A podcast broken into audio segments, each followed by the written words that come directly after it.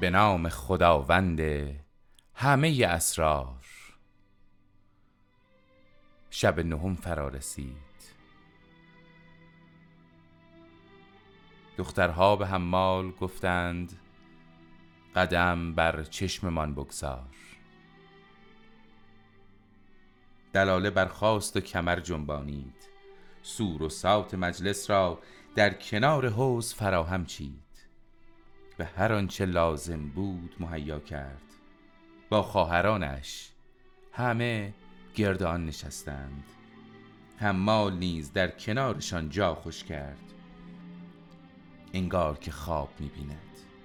دخترک جامی از شراب پر کرد و سر کشید. دومی و سومی را نیز در خندق بلا ریخت.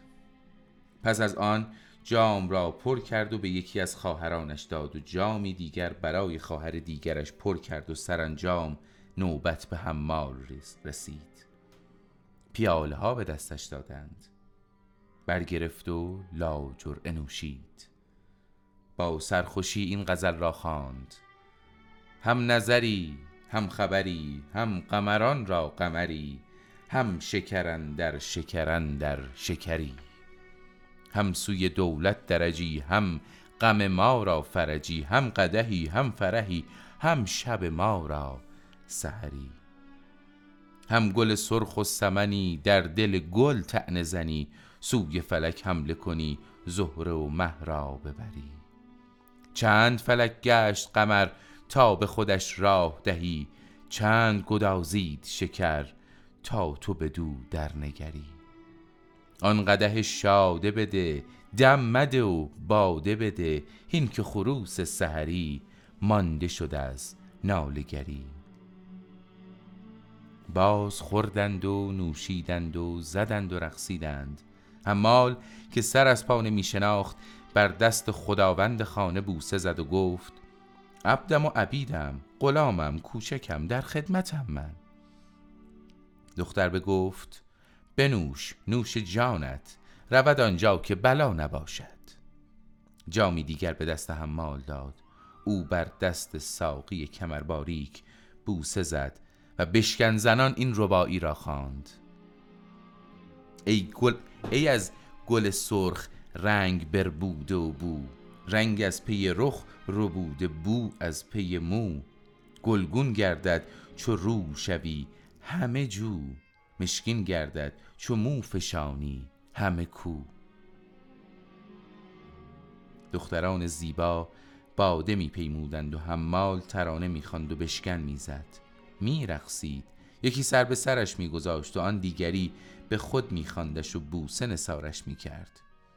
روز هنوز به آخر نرسیده بود که شراب عقل از سر ایشان رو بوده بود تا آنجا که بوابه لباس از تن برکند و چون میان جمع بازگشت ها را دوباره به گردش درآوردند.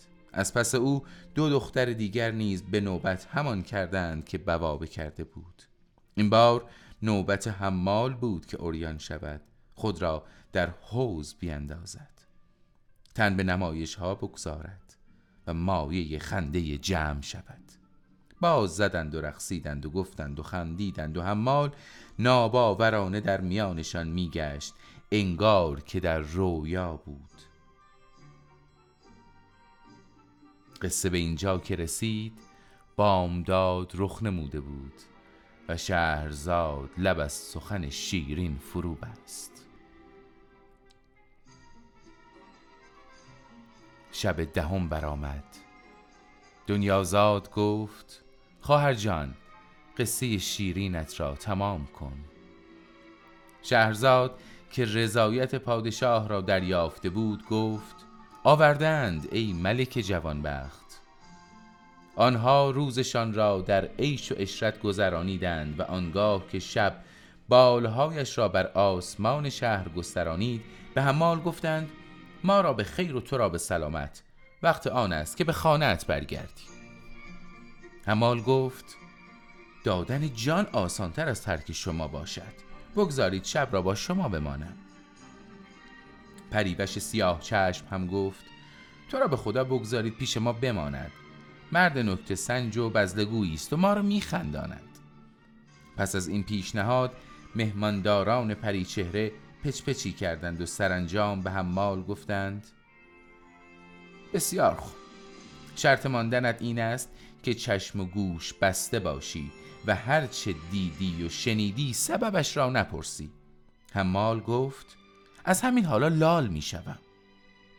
دخترها گفتند پس برخیز و ببین بر در چه نوشته است.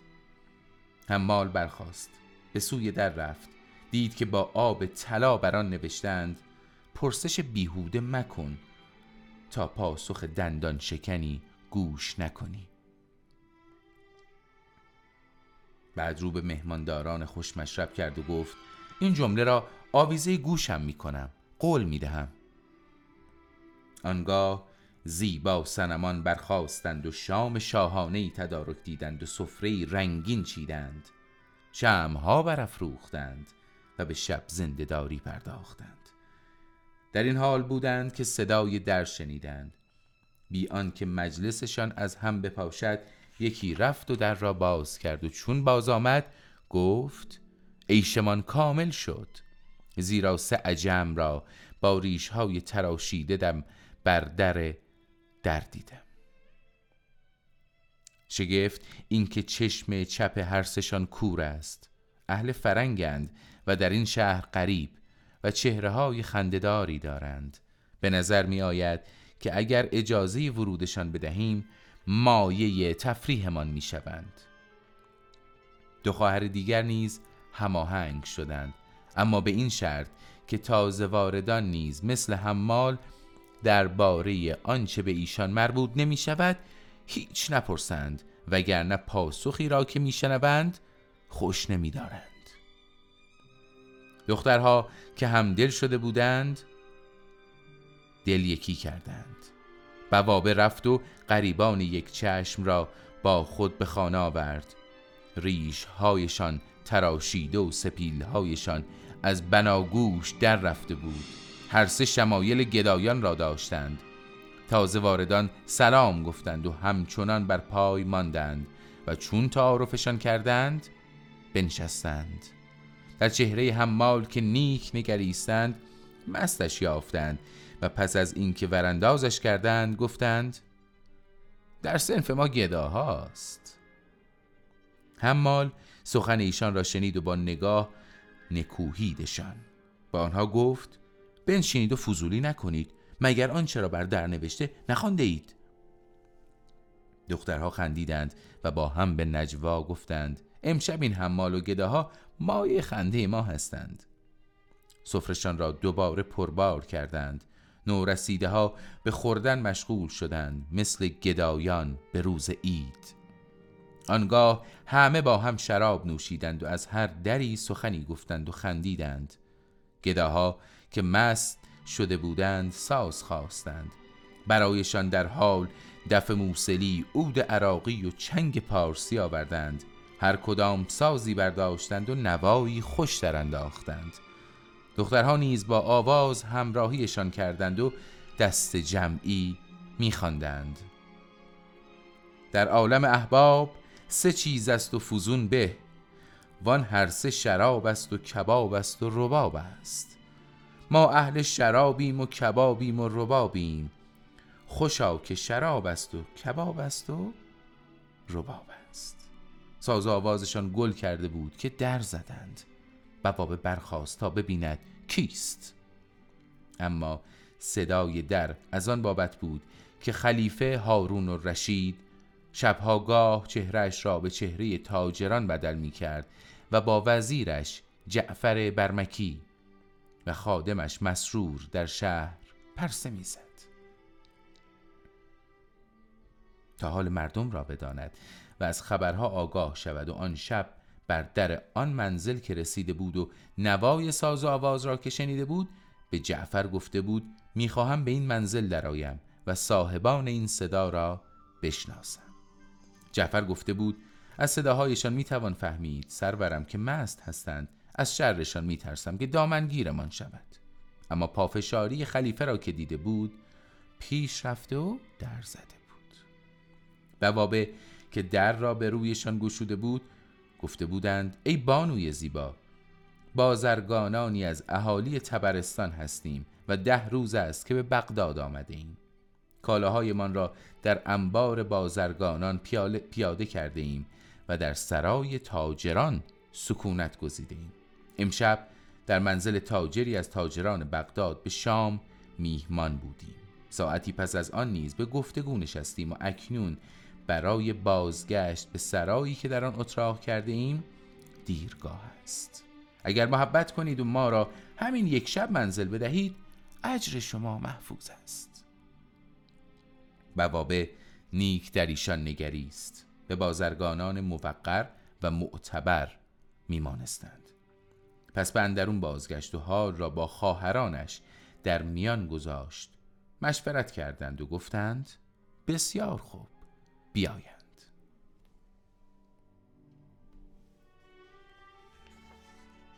بوابه بیدرنگ نزد ایشان بازگشت و به خانه دعوتشان کرد. خلیفه با جعفر و مسرور به خانه درآمد و صاحبان خانه پیش پایشان برخواستند و تعارف کردند.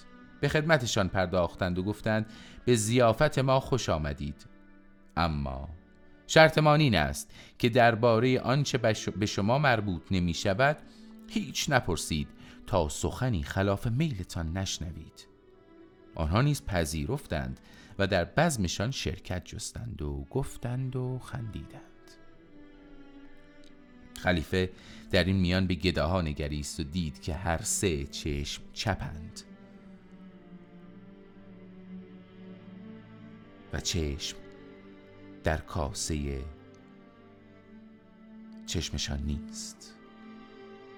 در شگفت شد. دختران را از نظر گذرانید. در حسن و جمال کامل بودند و همچنان می‌گفتند و میخندیدند.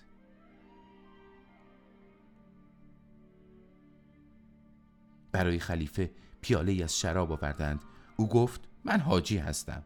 از جمع کناره گرفت بوابه برایش سفره جداگانه مهیا کرد.